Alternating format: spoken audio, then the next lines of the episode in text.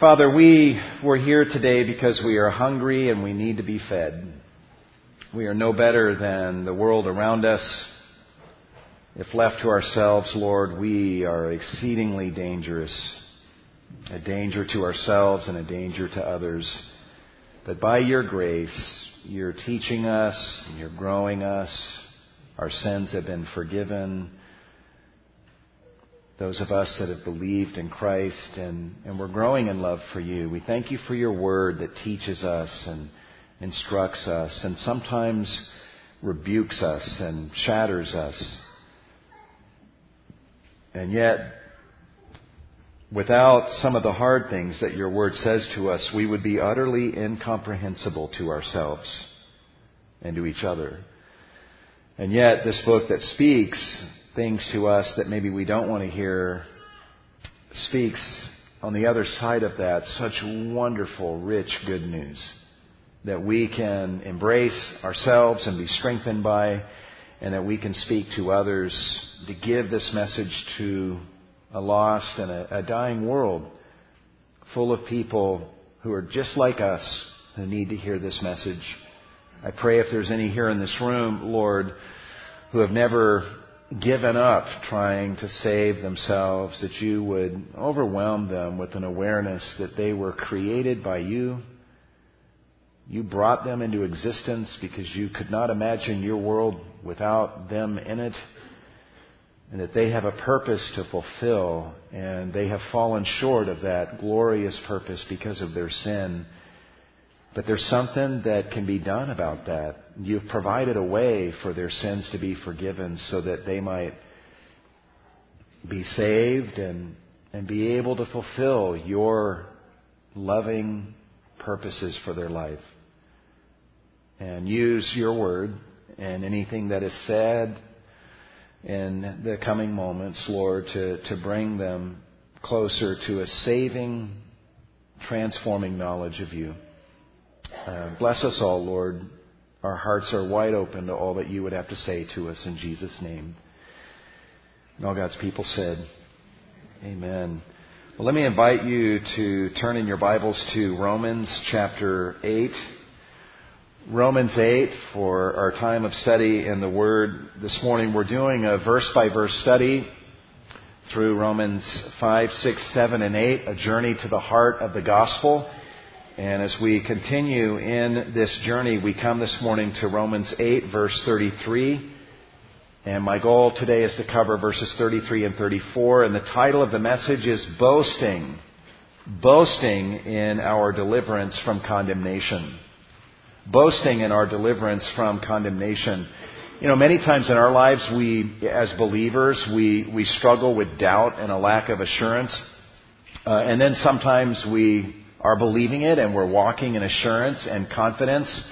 What we find modeled in our passage this morning is someone who has blown by just assurance and is um, what we see in verses 33 and 34 is a gospel induced bravado where Paul is beyond assure, assured of his salvation and is defying any with any accusation or condemnation to step forward and to bring it on.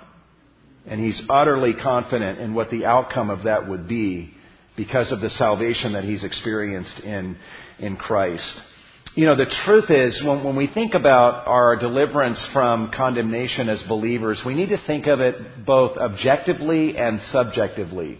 Objectively, everyone who believes in Christ for salvation and they're reborn. I mean, they, they repent of their sins and they, they, they believe in Jesus as their Lord and Savior. At the moment of their conversion, God saves them, and one of the things He does in saving them is He delivers them from condemnation to where, from that moment on, it can be said of them in Romans 8 1, there is therefore now no condemnation to those who are in Christ Jesus. In other words, there's not a single condemnation for those who are in Christ Jesus. That's a fact. If someone came to God and listed off every sin that you've committed throughout your life, after every sin is named, God would say, not guilty, not guilty, not guilty, not guilty, utterly uncondemned. There's not a single condemnation, not a shred of condemnation that comes from God to those who are believers in Jesus. That is the objective fact. And yet, subjectively speaking, many of us would confess in this room that though we are objectively delivered from God's condemnation, we are not quite delivered from the subjective experience of condemnation. We're not quite delivered from the apprehensions and the forebodings and the doubts and the uncertainties regarding the possibility of condemnation from God. And I think from God's perspective, God delivers us objectively from his condemnation at the moment of conversion, and then he spends the rest of our pilgrimage on earth persuading us of that fact that it is indeed true. This is almost too good to be true. And so he gives us the Spirit and his Word to help us to believe in the reality of our deliverance from condemnation. Now, why is it so hard, though, to believe? We all know that when we're in a condemned place and experiencing condemnation as believers, we know we're worthless, right? We have no grace to give to anyone else. We don't feel like serving or reaching out to anybody and we're irritable, uh, short fused. Anyone who wrongs us, boy, they're going to pay for it. Because if we're laboring under condemnation, we have no grace to give to anyone else. Um, so it, this is very practical. We we know that it's a fact, but we want to be delivered from it. But why is it often such a battle? Uh, one of the reasons is because the moment we place our faith in Christ, God stops accusing us and He releases us from His condemnation and that's really all that matters. But at that point, the devil begins accusing us and if you're going to walk with Jesus, you're going to be experiencing accusation from Him on a daily basis. In Revelation 12:10, we learn that the devil is an accuser of the brethren. He, he goes before God and he accuses us before him, just like the devil accused Job before God and said, well, the only reason Job loves you, God, is because you give him everything he wants. You take that away and you let me touch his body, uh, then he'll stop loving and worshiping you. What's he doing there? He's accusing Job before God. The devil does that, and he also accuses us to our own conscience and tries to shame us away from daring to believe that God would love us and forgive us of our sins and want a relationship with us. And the devil, if he succeeds, he can get us on many days to begin to think that God's in the process of changing his mind about us. Maybe he loved me yesterday, but he's having some second thoughts today. Also, sometimes we experience uh, condemnation as a result of the way that others go about relating to us, maybe rebuking or confronting us over sin in our life, and they do it without grace and they come to us with anger and with condemnation and um, and they're you know giving example after example after example to make their case. And when we think they're done they've got five more examples and they just surround us with these examples of our failure and there's no gospel grace at all and sometimes when we're on the receiving end of that kind of angry confrontation it takes us beyond the place of biblical conviction over sin into what Dave Harvey describes as the septic infection of condemnation. There's a third source of accusation that sometimes can take us to a place of condemnation, and that is our own hearts, our own conscience, our own thoughts. Uh, John in 1 John 3:20 says, "If our hearts condemn us, God is greater than our hearts." And so he gives a solution, but I'm just struck by the fact that John includes himself in this and makes a very telling admission. He's acknowledging the fact that in the lives of believers, including his own life, there are times where our own heart condemns us. For whatever reason, maybe some past sin that is haunting us or come back to our attention, maybe present failure, maybe we've not even sinned, but we're battling and struggling so hard and our heart begins to condemn us over the fact that we have to struggle so hard against a particular sin and we ought to be ashamed that we even have to struggle with such a sin. And so when we try to walk with Jesus, we know, we read in the Bible that we're uncondemned and we rejoice in that and then we embark on this journey with Christ and here come all these accusations from Satan and sometimes from other people and, and from within, from within our own hearts. And sometimes it's easy to mistake these accusations and condemnations as coming from God rather than these sources. Our passage today helps us immensely because in verse 33 and verse 34, Paul asks two questions. Who will bring a charge against God's elect? Who's going to bring a charge against God's elect? And who is the one who condemns? As you read these uh, questions that Paul is asking, what you ought to do is to imagine a courtroom scene because that's the setting for these two verses. And imagine God the judge who's at the bench and he has just declared Paul and all of us who have believed in Jesus to be justified. And our attorney who has been representing us in this case is, his name is Jesus. And he's done a great job. He died for us. He was raised for us. He's at the right hand of God. We see that in the courtroom, as it were. And he intercedes for us, and he has done and will continue to do eternally a phenomenal job at representing us. And we're on the receiving end of this freedom from condemnation, this justification, this forgiveness, and this grace.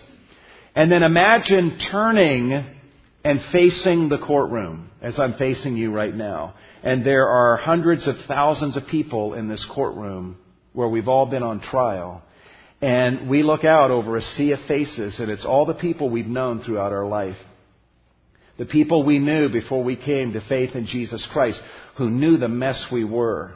They saw the sins we committed. They were on the receiving end of those sins. They've been hurt by us. They've been wounded by the decisions that we have made. They are the recipients of the damage that we have caused by the sinful choices that we have made in our life before Christ. Think of Paul. He would look out over this courtroom and, and he would look in the faces of widows and orphans in the church of Jesus Christ who are widows and orphans precisely because of choices that Paul made before Christ saved him and confronted him on the road to Damascus. Paul ravaged the church like a wild beast would ravage its prey. Paul was a blasphemer and a violent aggressor, and he caused others to blaspheme Jesus Christ. And so Paul had a lot to be ashamed of, and he would look out over many faces of people who, who were with him and hung out with him, and they saw the choices he made, and many who were wounded by the sins he committed and the simple choices he made. And then there would be people out in the courtroom who um, have known Paul since he believed in Jesus. And when those people read Paul in Romans 7 saying, the good I want to do, I don't do, and the evil I hate, I do, they would say, I didn't even need for him to admit that. I already knew that. I know this guy. I know him since he believed in Jesus. And there are many times I've seen him not do the good that he should have done, and I've seen him do the evil that he should not have done. In fact, I remember those occasions because I've been hurt by such failures on Paul's part. So imagine looking out into the courtroom at such people who are from your past and from your present, and they know you well. And then imagine in that audience is also Satan and all of his demonic beings who are just so anxious to step forward and to condemn and accuse based on their knowledge of us. And Paul, representing all of us, looks out over this courtroom and he says, Who's going to bring a charge against God's elect? Bring it on. Who is he in this room who will step forward and condemn us before God. Bring it on. That's basically what's happening in this passage. Paul is not saying we all have a spotless record, right?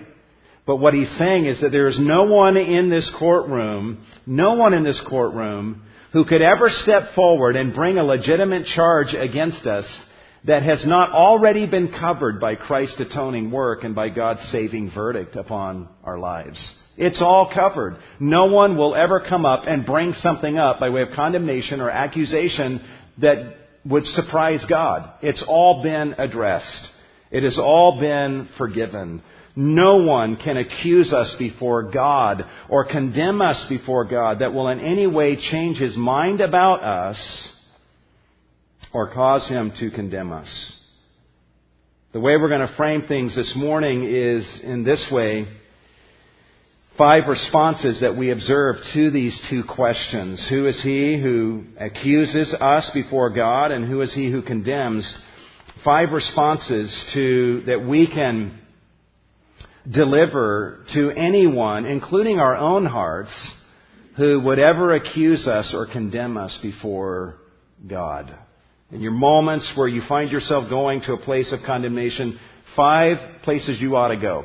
Five responses that we see Paul modeling here. Response number one is this, and guys, learn from this and learn to put these very words on your tongue and not only think them, but speak them.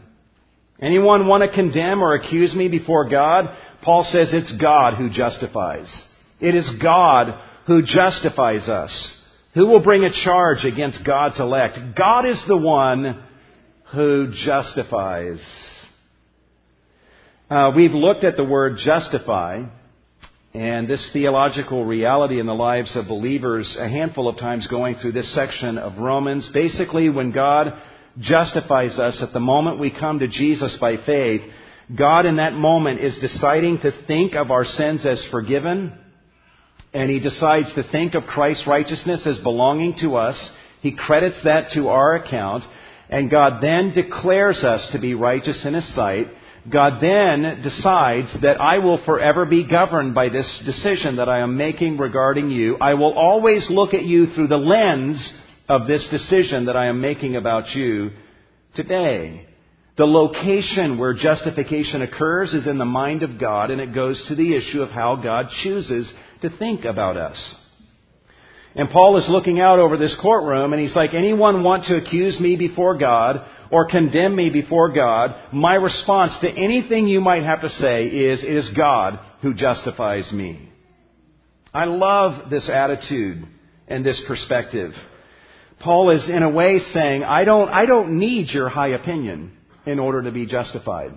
I don't bank my status or how I see myself based on how any of you look at me or even how I might look at myself. Think about this in 1 Corinthians 4, 3 and 4. Paul's speaking to the Corinthians and he says, I, I know you guys are judging me. I hear some of the stuff that you guys are saying about me. Some of you are questioning whether I'm a true apostle of Jesus Christ. So all, this stuff gets to me, second and third hand. But look at his response. He says, To me it is a very small thing that I may be judged by you or by any human. Let me tell you where you rank in terms of your judgment of me. It's not only a small thing, it's a very small thing for me to be judged by you or by any human being. In fact, I'm not necessarily putting you guys down. In fact, I don't even judge myself. For right now, I'm not conscious of anything against myself, yet I am not by this justified. The one who judges me is the Lord. Paul is saying, I, I don't, in terms of my status before God, it's not dependent upon what you guys think of me, whether you like me or think highly of me. It's not even dependent upon what I think of myself. I don't justify myself. And if you come with your accusations, I'm not going to try to justify myself. God is the one who justifies me. I'm not going to bring other witnesses and people who know me and have them testify on my behalf to show you that I'm really a good guy. No, no one else justifies me, and I don't justify myself. God is the one who justifies me. And I'm content with that. Many times, religious people really bank a lot on what other people think of them. They're seeking justification and they would never voice it this way, but they're trying to justify themselves before God by rounding up as many people as they can who are impressed with them and think highly of them. The Pharisees and religious leaders in Israel, it's exactly what they did. They did their works to be seen by men. And as long as other people respected them and spoke highly of them, somehow they just kind of took that to mean, I must be okay with God and they justified themselves. There are people at the judgment who are going to say, hey, Jesus, uh, It's great to see you. Did, did we not prophesy in your name? And did we not cast out many demons? And did we not do many miracles? We, we, we. Look at all the stuff that we did. And Jesus is going to say, I never had a relationship with you. Get out of my face. You are workers of iniquity. This is how you tell the difference between a true believer and a false believer. A false believer justifies himself and brags about the things that he has done and hopes that what he has done will give him standing with God. A true believer says, bring on whatever accusations you might have to bring God is the one who justifies me. I, am not even going to try to justify myself. I do not want to be found before God in my own righteousness. God is the one who justifies me. You got accusations to bring to me? Step forward and bring them, and I'll listen to them. And so someone steps forward. They're bringing accusations against Paul, and Paul's like, you know what? That's a good accusation. I agree with that. You nailed that. Yeah, that's, you're right. You're right. That's a correct accusation. That's a correct observation. I agree, I agree, I agree. And then when they're done, he'd say, let me help you with this. I'm even worse than what you know. But God is the one who justifies me. He is my justifier.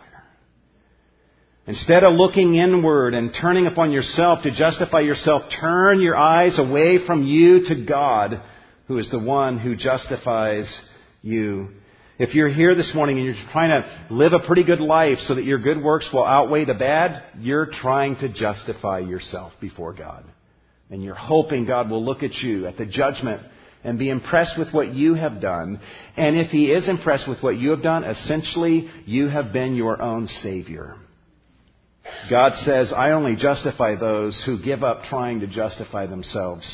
And they see their bankruptcy and they let me be their justifier.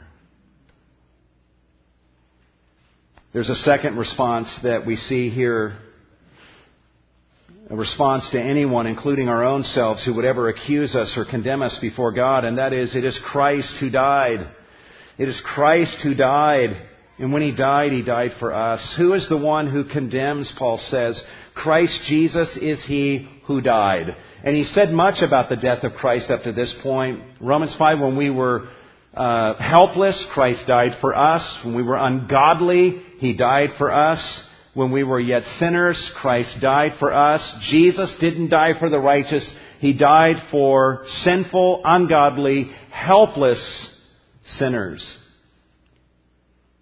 And Paul says Jesus died for us. You got an accusation or condemnation? Here's my response. God is the one who justifies us and Christ the one who's seated at his right hand, he died for us.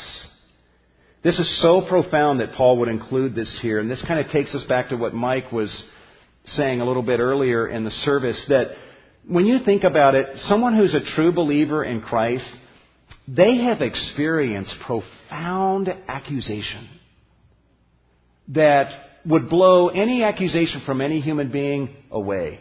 All accusations anyone else might bring to me pale in comparison to the profound experience of divine accusation that I experienced at the cross. At the cross, uh, we observe that Christ was pierced from the sharpness of our transgressions and crushed under the weight of our sin. Uh, one of the ways of looking at the cross is that Christ was slain through the instrumentality of our sins. There's more ways to look at it than that, but that's one of the biblical ways, which means that all of us are violators of the sixth commandment, thou shalt not kill. At the foot of the cross, we all show up as murderers. Murderers of the Son of God. And Martin Luther says, don't you dare try to deny it. You got the nails in your pockets. And we then turn from the cross and we look at our sin and suddenly all of our sin, the big and the small, is revealed for what it really is. And its very essence, the DNA of our sin, is the murder of God. The heart murder of God. At the cross, as we sang about this morning, we experience the, the eyes of God upon us and we are utterly exposed for the sinners that we are. We are profoundly accused, and yet here's the amazing thing.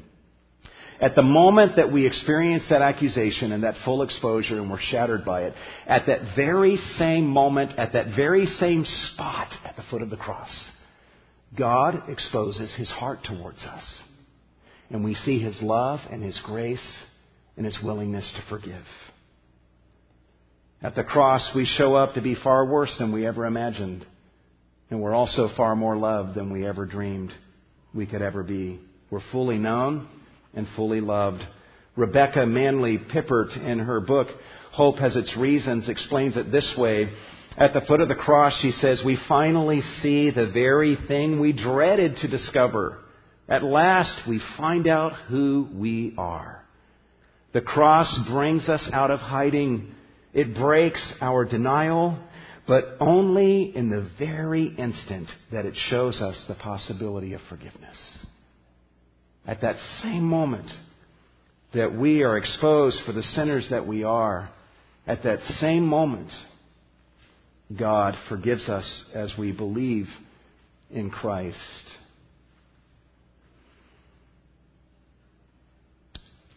Paul is essentially saying to any who would accuse him, he's saying, what, what possible accusation could you ever level against me that would in any way compare to the accusation I've already experienced? Accusations that are absolutely true in the degree to which I was exposed at the cross and that I have already been forgiven for.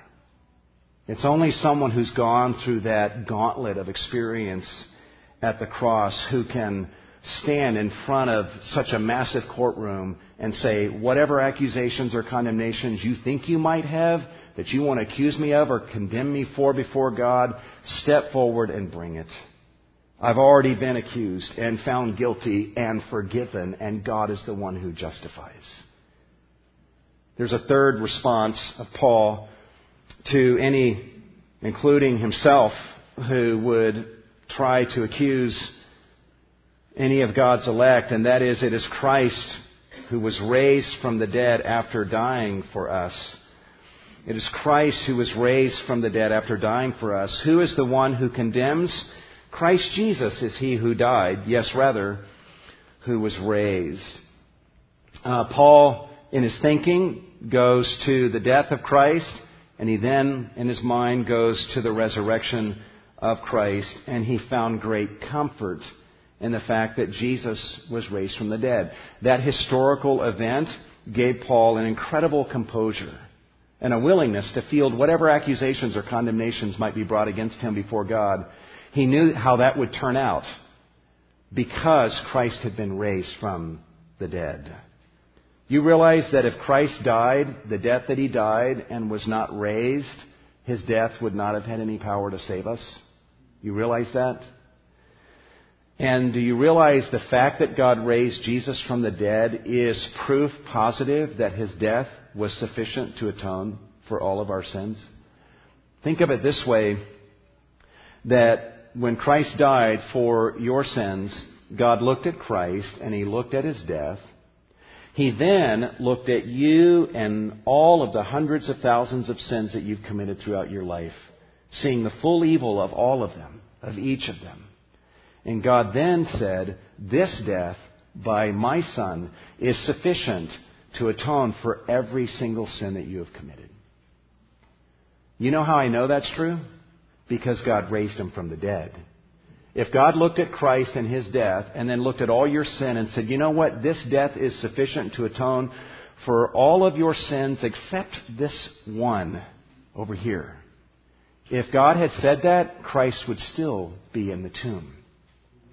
So, think of it this way. The resurrection of Christ is your receipt that validates the purchase of Christ for your justification and your forgiveness of all of your sins. We already know from Romans 5 that we've been justified through his blood, through his bloody death on the cross, but in Romans 4:25 we also learn that Christ was raised for our justification. Uh, what does that mean? He wasn't purchasing our justification through his resurrection. That's the receipt. He purchased it through his death, and his resurrection is the receipt that validates the legitimacy of his atoning death for us. And Paul would say, take this receipt, take it with you wherever you go, put it in your wallet, put it in your pocket, and pull that receipt out at any point that you need to look at it to make sure that Christ's death is sufficient to atone for every sin that you ever have or will commit throughout your life. Speaking of receipts, you guys probably remember earlier in the month, um, Peyton Manning who was is the former quarterback of the Indianapolis Colts. Um, he was in North Carolina uh, earlier this month, and he ate at a pretty fancy restaurant, and uh, the total bill was somewhere in the six hundred dollar range. So I hope he was eating with someone else. Um, but he uh, inside the amount that he was charged already was an 18% gratuity which brought the amount to close to $740. Peyton Manning wrote an additional $200 as a tip for his waiter, uh, bringing his total tip to around 50% of the original amount. Not 15, but close to 50. Well, the server was so pumped to get such a massive tip from one such as Peyton Manning that he he kept the receipt, he photographed the receipt, and he posted it online for the whole world to see. Which was really a bad idea because you could read the last four digits of Peyton Manning's credit card number. Uh, and so he got fired. He lost his job over that. So that's actually kind of a bad thing to do. Um, by the way, here's the a copy of the receipt. um, but but I think I, we can appreciate his enthusiasm here. And we can doubly appreciate the fact that God essentially says to us, You've got the receipt. I'm giving you the receipt. That's the resurrection of my son from the dead. Take that with you wherever you go. Take a picture of it. Post it wherever you want. This is the receipt that validates the integrity of the death of Christ and the fact that it is sufficient to atone for any of your sins. Guys, we should never doubt that Christ's death provides atonement for any of our sins because God raised Jesus from the dead. There's a fourth response. Paul was so encouraged and made so confident by the fact that God's the one who justifies me. My justification is not dependent upon me or my performance or what I think of myself or what anyone else thinks of me. God is the one who justifies Christ who represents me. He's a great attorney. He died for me. He died and took the condemnation that I deserve for all of my sins. And he was buried in the tomb, and then on the third day, God raised him from the dead, thereby announcing that his death is sufficient to provide atonement. So think about that. Jesus was perfect, and yet he allowed himself on the cross to have your sins and my sins placed upon him, and he died as if he committed all of our sins. And God then raised him from the dead, saying, I accept this sacrifice for your sins. There's a fourth response of Paul to anyone, including himself, who might accuse us before God or condemn us before God, and that is, it is Christ who is at the right hand of God for us. He says, Who is he who condemns? Christ Jesus is he who died, yes, rather, who was raised, who is at the right hand of God.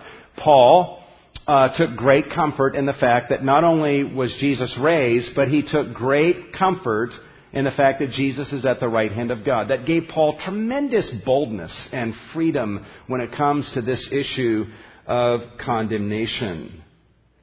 The doctrine of the ascension of Christ and Christ essentially being at the right hand of God, it's, it's, it's in many places in the New Testament, but practically we don't ponder this truth as much as we should. In fact, Gerrit Dawson wrote an excellent book. He's a Presbyterian pastor of a church in North Carolina. He wrote a book entitled Jesus Ascended that is full of rich meditations that just kind of blew open my understanding of this aspect of the gospel several years ago.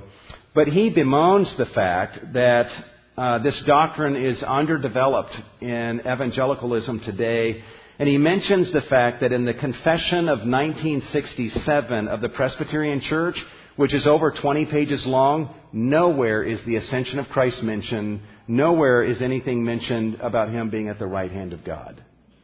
And he just, he bemoans that as a Presbyterian himself, and he's calling the church to a greater understanding and appreciation of this reality. And here is Paul you know, imagining people accusing him or condemning him before God, and one of the places his mind goes is to the fact that Christ is at the right hand of God, and that braces him and gives him a boldness when he contemplates that. Paul protected himself from going to a place of condemnation partly because he turned his eyes upon the reality that Christ is at the right hand of God. What does that mean? Why is that a comfort to Paul? Why didn't he just stop at the resurrection of Christ. Well, let's think about it this way, guys, just from three different angles. Basically, what Paul is saying is that the one, Jesus Christ, who loved me so much that he was willing to die for me, is right now at the very right hand of God, seated at the right hand of God. What does that mean? Well, being at the right hand of God, one of the ways of looking at it is the position of highest award, highest reward, highest honor.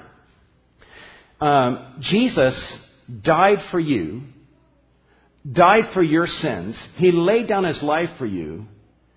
And the Father looked at what he did and said, I'm going to raise him from the dead, and I'm going to give him the highest prize imaginable. I'm going to give him the greatest reward imaginable for what he did for you. And I will give him the seat at my right hand. Imagine somebody in your life enters your life and they do something exceptionally kind for you. And it's very sacrificial and kind and they serve you in some significant way. Imagine the President of the United States finds out about what they did for you. And the President responds by saying, I want to give you, the person who served you, I want to give you every reward imaginable, every honor imaginable. I want you to move to Washington, D.C., and I'm going to give you an office right next to mine, and you have total access to me whenever you please. If that happened, what the president would be conveying is he really thinks a lot of what that person did for you. And you would think, wow, he must think highly of me or love me in order to bless someone who served me in this way. I think some of that can translate here. This one who died for us, God raised him from the dead and gave him the highest reward imaginable. And he did so as an expression of love for Jesus but also as an expression and a demonstration to us of his love for us that he would reward Jesus with this seat because Jesus died for us the way that he did. There's another aspect of this. Seated at the right hand of God uh, is a position of absolute lordship and power over all. Uh, Jesus has died for us. God raised him from the dead and elevated him to this incredible position of absolute lordship where Christ can do whatever he pleases. He can get from the Father whatever he pleases. The Father never says no to him in any way, shape, or form. He has absolute lordship. This one who obviously loves us so much is now the absolute Lord of the universe, seated at the right hand of God. I think we're going to be okay. Those of us that have believed in Him and have been saved by Him, we are well represented in the presence of the Father. This is also the position of highest access to and influence with the Father, as I've already essentially stated. We are represented. Imagine a minority group in this country that has maybe been neglected or whatever, and, and our president takes someone who really loves this group of people and serves this group of people in amazing ways. And the president tells this person, I want you to move to D.C.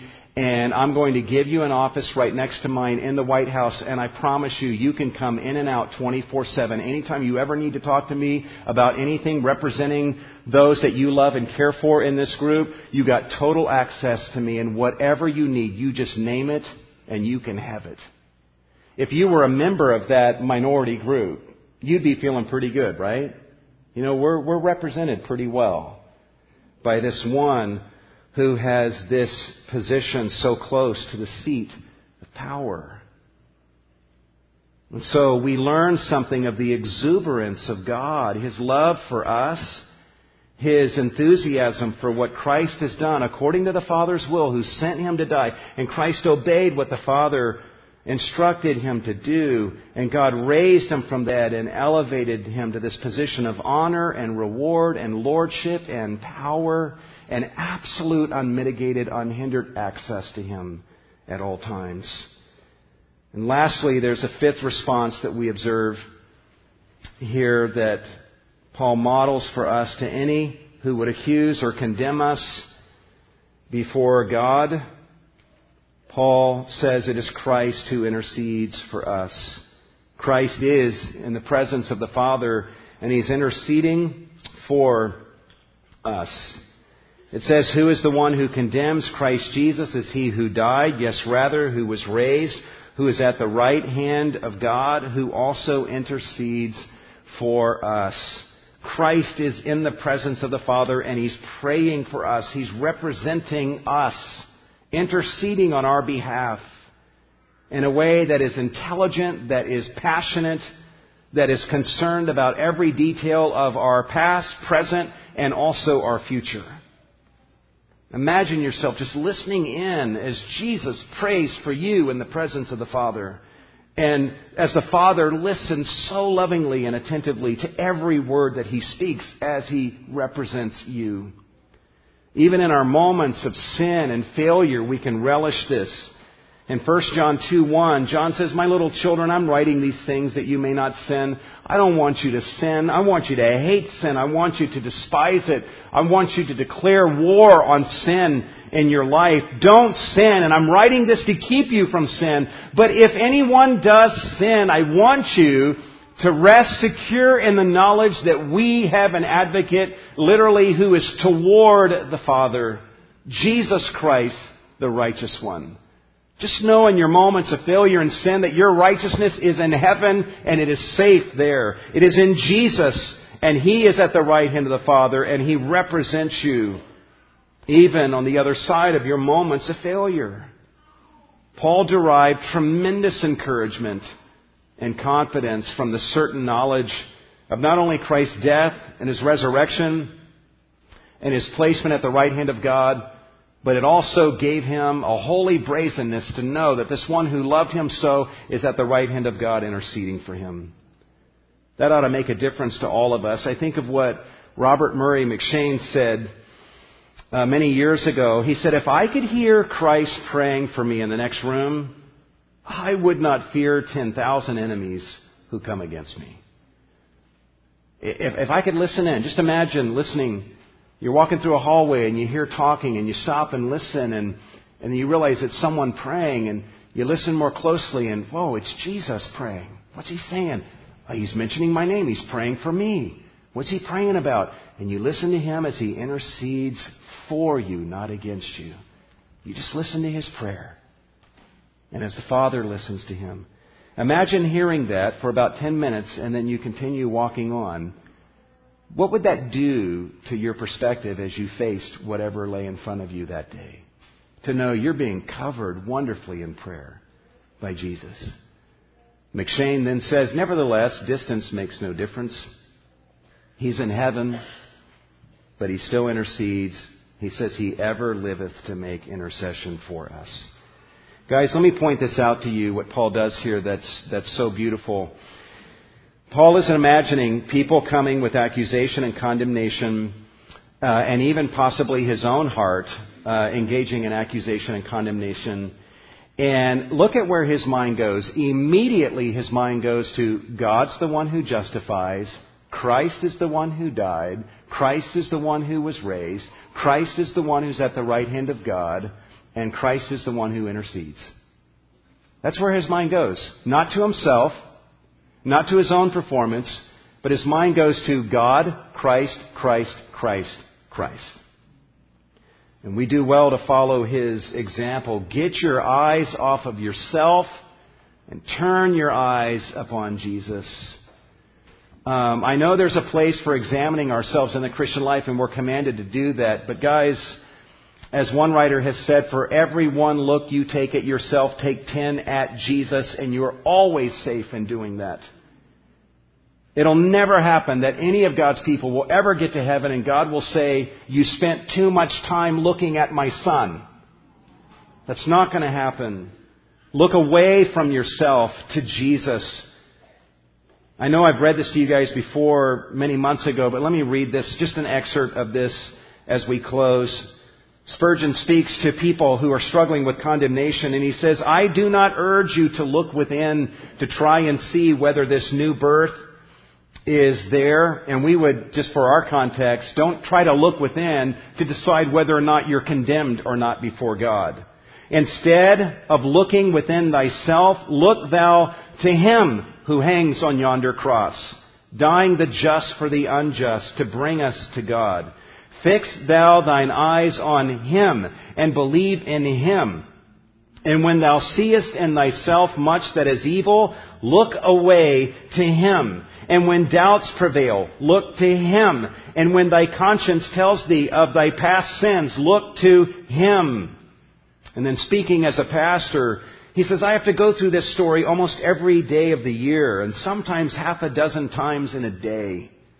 If there is a despairing soul anywhere within 20 miles, it will find me out, no matter whether I am at home or at Mentone, which is where he went on vacation, or in any other part of the world. It, the despairing soul, will come from any distance, broken down, despairing, half insane sometimes, and I have no medicine to prescribe except Christ, Christ, Christ, Jesus Christ, and Him crucified. Look away from yourselves and trust in Him. I go over and over and over with this and never get one jot further. Because I find that this medicine cures all soul sicknesses while human quackery cures none. Christ alone is the one remedy for sin, sick souls. Where does Paul get this kind of confidence from? He gets it because he's been marinating in gospel truth up to this point of the letter, and and he now just has this tremendous assurance, and he's even beyond assurance, and he gives out this defiant challenge to anyone who would want to condemn him. Where does that confidence come from? It comes from staring at God who justifies, and Christ who died, Christ who was raised, Christ who's at the right hand of God, and Christ who intercedes for us. It doesn't come from a man who's gazing at himself or finding some kind of comfort in the opinions that other people have of him. Guys, believe this stuff. Put it to work. Verse 31, Paul says, What shall we speak to these things? Don't just read these verses. Don't just hear a sermon on these two verses here.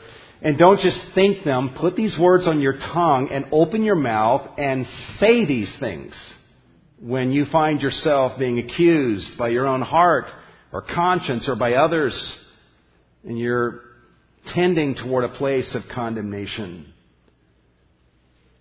One quick thing before we close. I gotta say this, because I, I know some would tend to misuse this maybe. One wrong application of this is, you know, if someone comes up to you and says, hey, brother, sister, uh, I just, I feel like God's leading me to confront you about something. I want to serve you by bringing an issue to your attention, a sin that I think is in your life, and I just wanted to talk to you about it.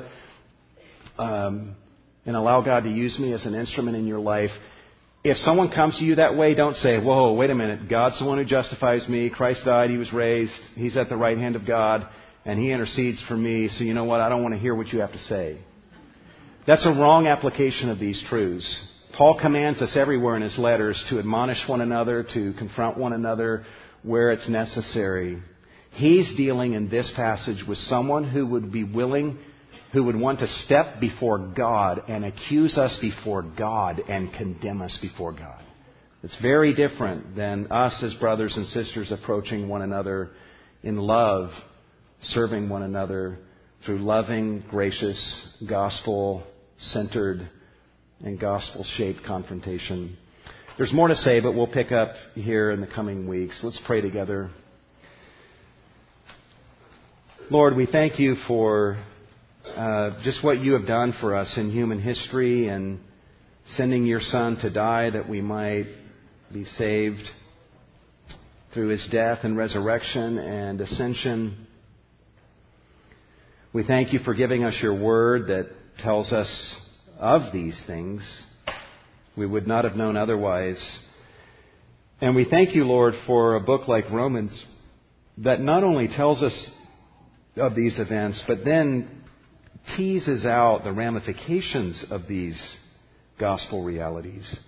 And then thank you for passages like what we're seeing now, where you actually show us, you know, let me show you how to put this to work